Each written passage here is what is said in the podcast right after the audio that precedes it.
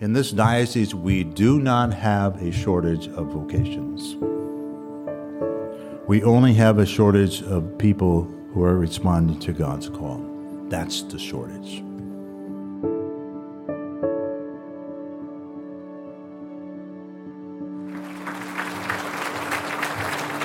Thank you.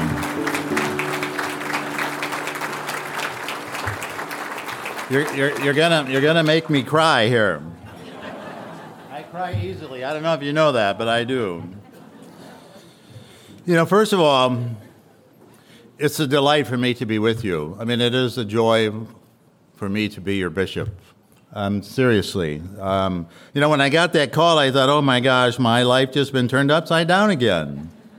You know, it was it happened eight years prior to that, and I found, as I've said before, in places that you know every place I've been sent um, that that has been not asked of me. Um, no one got my opinion ahead of time, um, but every assignment has just been filled with you know so so many graces and blessings. It's unbelievable. I can't count. I can't count them. There's so many, and I have every hope.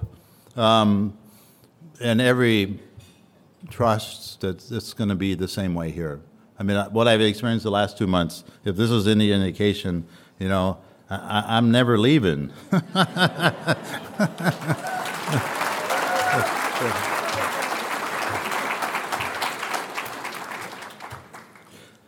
I want to, again, reiterate what Father Andy said. You know, I want to thank you for attending, you know. Um, I don't really know what this event was like before I came, but someone told me there's more people here this year um, than there has been in the past. And um, what does that speak of? You know, obviously it might speak because I'm here and you've never met me before. That's one thing, um, but but I think it's more than that. Really, I mean, I think it's more than that. Um, I, I, yes, it's part of it, but you know, I want to thank you for your love for the church. You know, your love for this diocese, you know, and the people here, your love for your priests, your love for your seminarians.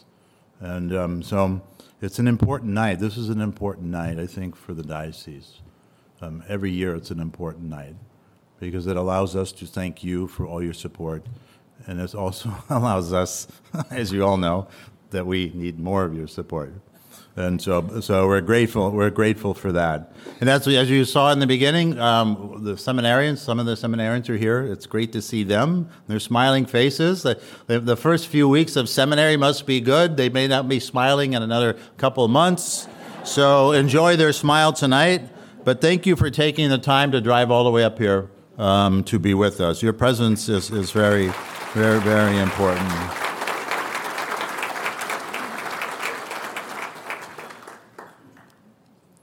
You know, what I want to do tonight, Father Andy stole some of my thunder. I have to say, we should have talked before, um, but that's all right. Um, but I have a practical example of how that's important. So, um, but I, what I want to do is I want to first ask you a question. And it kind of ties into what Father Andy said, but let me ask you have you ever thought of yourself as a vocation recruiter? How many of you think of yourself as a vocation recruiter? There's like 10 hands, 15. 20? Do I have 30? Do I have 40? Do I have 50? But you are. I mean, what is a vocation recruiter?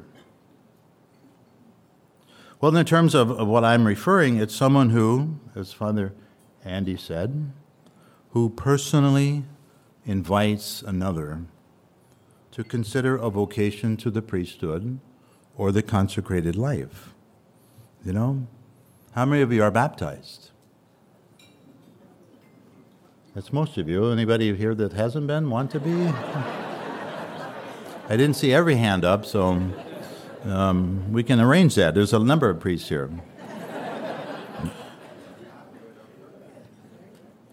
but it's part of your role as a baptized Catholic, whether you realize it or not. You know? And whether this recruitment happens within your own family whether this recruitment, recruitment happens within your faith community or your circle of friends or whatever. It is the role of every baptized Catholic to really to be whom the Lord has called you to be through your baptism, and that's a vocation recruiter. He's the director of vocations, right? He directs them once they're in. He also helps recruit because that's part of his job as a baptized Catholic and a priest, right? Father Bill, who's not here this evening, he is the director of seminarians. I think is that is that his title? Something like that. So once they're in the seminary, he becomes responsible for them. But what happens prior to seminary? That's when all of you and me are responsible for them to extend those invitation. You know, it's so it's so important. Um, wh- why is a personal invitation important? Not just for, for this, but for many things. You know, you, how many people do you know are not coming to Mass on Sunday? Lots of people you know. When was the last time you invited them to come with you? Have you thought about that? Think about that and pray about that actually, because it's important, you know? When so many people are, are not coming, they're, they're lackadaisical in their faith, they're lukewarm, it's up to you, faith filled Catholics, to help them and to nurture them back.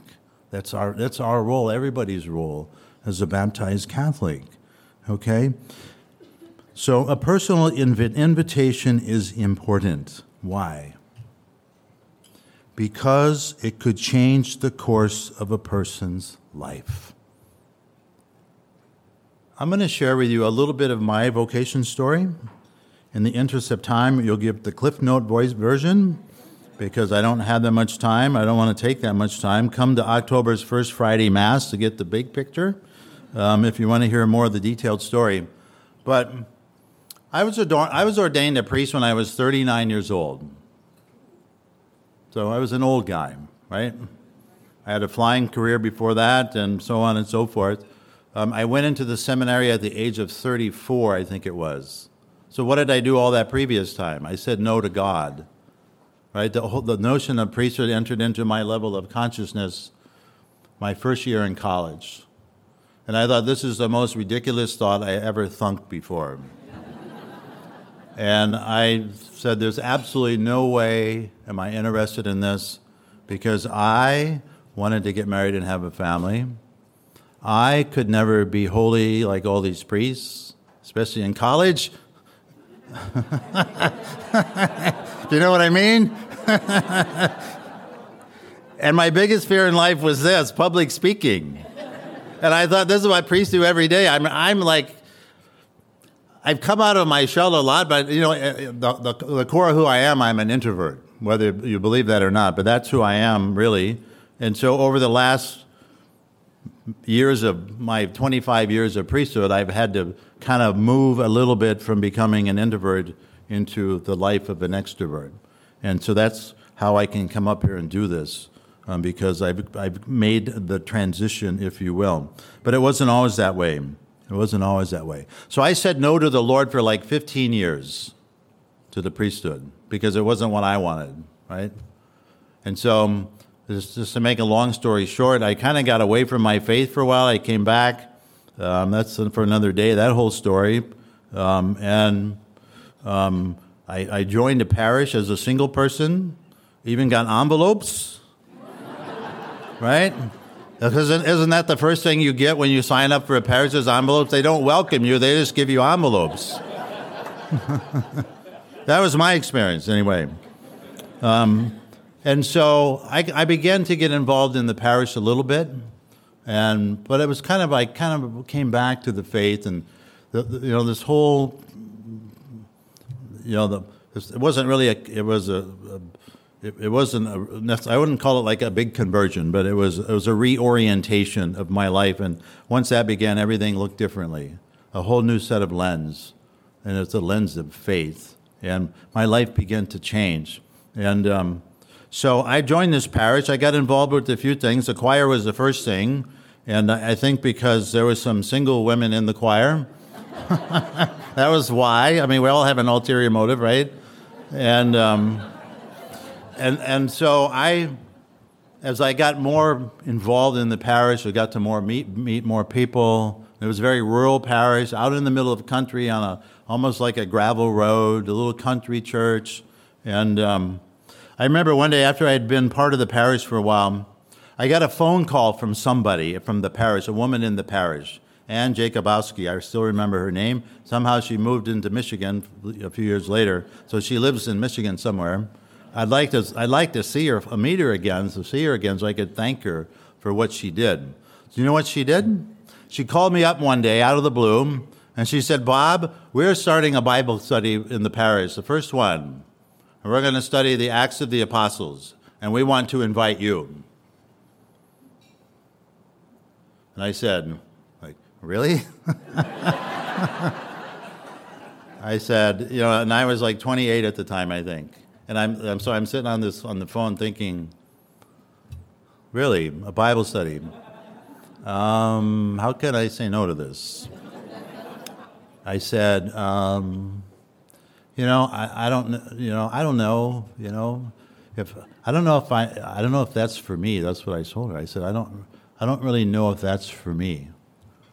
And I said, you know, I, I, I said, and I'm, I'm even kind of embarrassed to say, but so I'm 28 years old, right? you know, the, the, truth always comes out sometimes. But I said, I don't even own a Bible.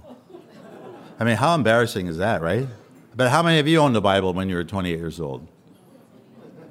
Huh? I don't see all the hands up. so you must be telling the truth on that one. And she said, Well, that's okay. You know, she said, That's okay. Um, she says, If you can't afford one, we'll provide one. We can provide that for you. I mean, I had no idea what a Bible cost. So she said, If you can't afford it, I thought it was expensive, maybe. Um, and I said, Well, I don't know. She said, Well, don't say yes or no right now. Don't, don't answer the question. Will you join us? Just, I just want you to think about it and pray about it. Okay? And I thought, okay, good. Goodbye. I thought about it and I prayed about it. Lord, don't make me do this. So, and and so what happened? But it was that invitation. She went out of her way to call me personally at home, invited me to this Bible study. And you know what? I basically told her no on the phone. I'm not interested. But you know what? I ended up going to that Bible study. And that was the beginning of the rest of my life. I went there not knowing anything about it, not knowing the books of the Bible. You know, you listen to them on Sunday, kind of with um, daydreaming about everything else as the Gospel's being read. And I ended up being there, and I got involved, engaged in these groups, these small groups, um, as we went through the whole Acts of the Apostles and we were given homework assignments. And part of the homework assignment was these questions we had to answer that were part of the study and prayer and so on and so forth. And it literally changed my life, you know. It set me on a path to priesthood. It set me on the path because I got more involved in the parish and um, in other types of activities. Um, I did the, I went through the Bible study, and then her friend, who was the DRE, called me one day um, and asked me to assist teaching um, religious education for sixth grade boys. Okay, I never taught anything in my life except flying. I used to I was a flight instructor, and um, and much less you know what the sixth grade boys, what their curriculum was? It was the Old Testament. So here I am, kind of a new, renewed Catholic, being asked to help teach sixth grade and the Old Testament. And I said, okay, I'm, i got to draw the line here, you know? And she said, well, you don't have to do it, just come and listen and watch me. And so I, I, I believed her for her word. and like two weeks later, she said, Bob, oh, by the way, my second grader teacher, second grade teacher is moving, And so I have to, I can't find another teacher. Uh, I thought, well, did you ask somebody like you asked me? and she said, I got, I've got to teach that class this year. So I'm going to leave this sixth grade class to you. And here's the teacher's manual. All you have to do is read the manual, and you can prepare your lessons plans from the teacher's manual. And so I thought, well, okay. I have a hard time saying no, so I, how could I say no and then leave and say, I don't want to do this either, and then she has to find another teacher. So I did it. And I did it for three years actually, and it was really one of the best experiences of my life. But part of it, the reason I'm sharing this with you is because it was another invitation, a personal invitation to me. And from that time, the whole, as I began to think about this ministry I'm doing in the church, of course, I was a Eucharistic minister and a lector and all that, but all of a sudden now, the priesthood was right in front of me once again. And now I could, at least at some at, at that time, at this time, begin to seriously think and pray about it. And so I began this discernment process. And oh, by the way, I was discerning marriage at that time too, because I had been dating somebody for two years, this close to getting engaged. and so the Lord, you know how the Lord is. well, well, for me, that's how he was, you know. And so I, be, I really had to begin to seriously discern this vocation. Um, both vocations, beautiful vocations, right? Beautiful vocations. And but as I prayed more and more about it and continued to desire to do the will of God for my life and ask the Lord to show me your will, then it became very evident that perhaps He was leading me down this direction and away from this direction. And so finally, I decided that, you know, I couldn't go through the rest of my life wondering if God was calling me to the priesthood. So the only, the only, the, the only thing to do was to break up with Linda, quit my flying job, and go into the seminary. And I did that. I'm here today in front of you because of those two invitations. Invitations change people's lives. Invitations the Lord will use in ways you cannot possibly imagine. It doesn't matter if you invite somebody, you don't have to you don't need to necessarily know about the end result of it. It's the Lord you're planting seeds. I've had so many priests. I was a vocation director for the Diocese of Davenport for a number of years, and I had so many priests tell me, you know, I wouldn't, I would have never thought about the priesthood unless, you know, but someone invited me to think about it. That's it. As Father Andy said, you know, invite somebody, people you know, your your siblings, your cousins, your nephews, your grandkids, your friends, whoever it might be, identify those young men who you feel might have the potential, have the gifts and the talents um, to serve the Lord in such a way. And it's just an, it's a seed that you're planting, and the Lord makes it grow. But if if you never plant the seed, that seed will never grow. That's your role is to plant seeds an invitation, a simple invitation, reoriented the whole course of my life. That's why invitations are so important. And we need these invitations now more than ever. Why do I say that? We have four wonderful men in the seminary right now, right? We had three beautiful ordinations this past May, right? What's the future look like? Let me tell you. I had somebody run numbers for me. We have 85 priests in this diocese. Out of those 85, you can do the math, but we have 38 active priests, and those include priests of retirement age. It should be the other way around. you know what I'm saying? It should be the other way around. God bless all of these senior priests in this diocese. You know what a senior priest is? They've reached the age of retirement, right? And they're still working. God bless all of these senior priests in this diocese who generously give of themselves.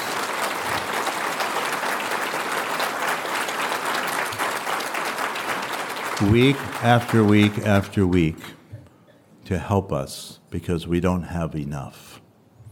You know? Well, you know what happens when you get a little older and a little older and a little older, right? And age begins to catch up with you a little bit and you can't do what you used to be able to do. So, so as they go into retirement full time, who's going to take their place? They're going to come from those invitations which you are going to start extending to the people in your communities. That's where they're going to come from. So I'm just encouraging you um, that invitations are so important. They're so important. They change my life, and they will change the life of many people because that's how the that's how the Lord works. You know. So what can you do for us as the people of God in this diocese of Saginaw? First of all, I think one thing is to continue to do what you're doing tonight. Continue to, to support um, us financially, like you have this evening and yesterday for golf, and um, continue to pray. Prayer is extremely important. Pray daily. I want you to start praying daily for, you know, for an increase of vocations. Right on, right on your bathroom mirror. Lord Jesus, open the hearts and minds of young men of a young man today so that he might answer your call. Write that on your mirror and pray that every day. Or something, use your own words. And I think the Lord will begin to, you know, but it's, it's, it's vocation work is, is all of our work, okay? Um, also, take the time to fast for this intention. I know we didn't fast much tonight, which is good because that wasn't the, not the purpose of this event, but you know, fasting and prayer. The Lord does will do tremendous things with he'll use our fasting and prayer for his greater glory and for his purposes. So don't be afraid to skip a meal or two, but don't just do it so you can lose weight. do it it has to be connected to prayer to have spiritual value. Okay? So put that into you bring that into your spiritual life in a way and um, the Lord will use that for His greater glory. You know, as, as I used to say when you know when I was in vocation work, you know, we don't have a shortage of vocations, and I'll say that here. In this diocese, we do not have a shortage of vocations. We only have a shortage of people who are responding to God's call. That's the shortage. A shortage of, of men and young women we have a shortage. They're not responding to the Lord's call. That's the shortage. You know, the Lord provides everywhere. There's plenty of vocations in this diocese. You and I, we have to call them out, call them forth, you know, and support them. Because oftentimes, you know, even though a young man might want to become a priest, he may not have support from his family. You know, my father wasn't very supportive of my priesthood. My brother told me, I forgive you for what you're doing. So I'm just saying that because not every person who desires to seek the will of God with their life is going to be supported, even by people who love them. That's the way it is. As a vocation director, many times I had my parents say, parents, not my parents, but parents say, I wouldn't want my son to be a priest. He wouldn't be happy. Well, how do you know what's going to make him happy? Only God knows what will make him the most happy and fulfilled. You know, so we have to sometimes we have to support we have to support every young person who desires to pursue a vocation um, in the Lord's kingdom in that way. It's important. So that's what you can do. Identify those young men you feel who have the qualities that you like to see as your priests, right? Qualities that you think this young person might have that would make him a good priest, and then tell him that and invite him and invite him to consider it. That's it. That's it. Invitations are the only thing that bring results, right? How many of you read the bulletin and answer ads in the bulletin? And your parish says nobody does that. It's about personal invitations. It's about personal invitations. And the, because the Lord uses your voice, He uses my voice as His instrument in this invitation. Okay? Um, so I think that's, uh, that's all. invitation, invitation, invitation. Again, one invitation changed my life, and I'm standing in front of you tonight as a result of it. Never underestimate the power of an invitation. Amen? Amen. All right.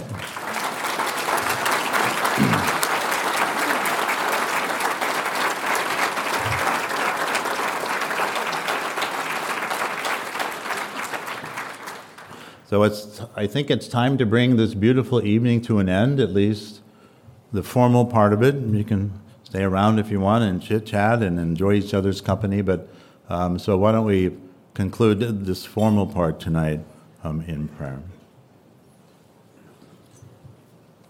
And you know, one thing I want to do, I, don't, I didn't bring it with me.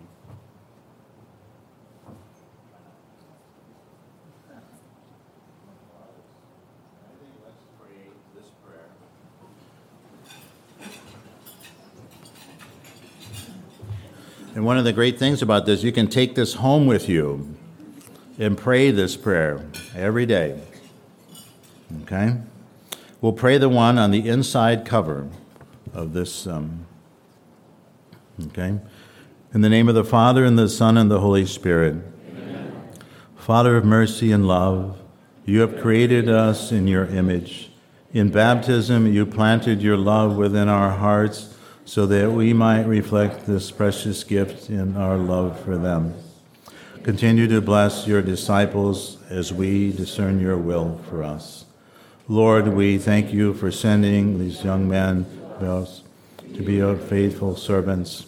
Bless our seminarians who are answering your call to follow Jesus in the time of discernment. Guard them as they serve. Instill in them the virtue of humility, weakness, and prudence, generosity, gratitude. Souls. Fill their hearts with the Holy Spirit. Teach them to those her speak and act with reason with her glorious spouse, and above all, Is the Queen of Jesus, your Son, our Lord. Amen.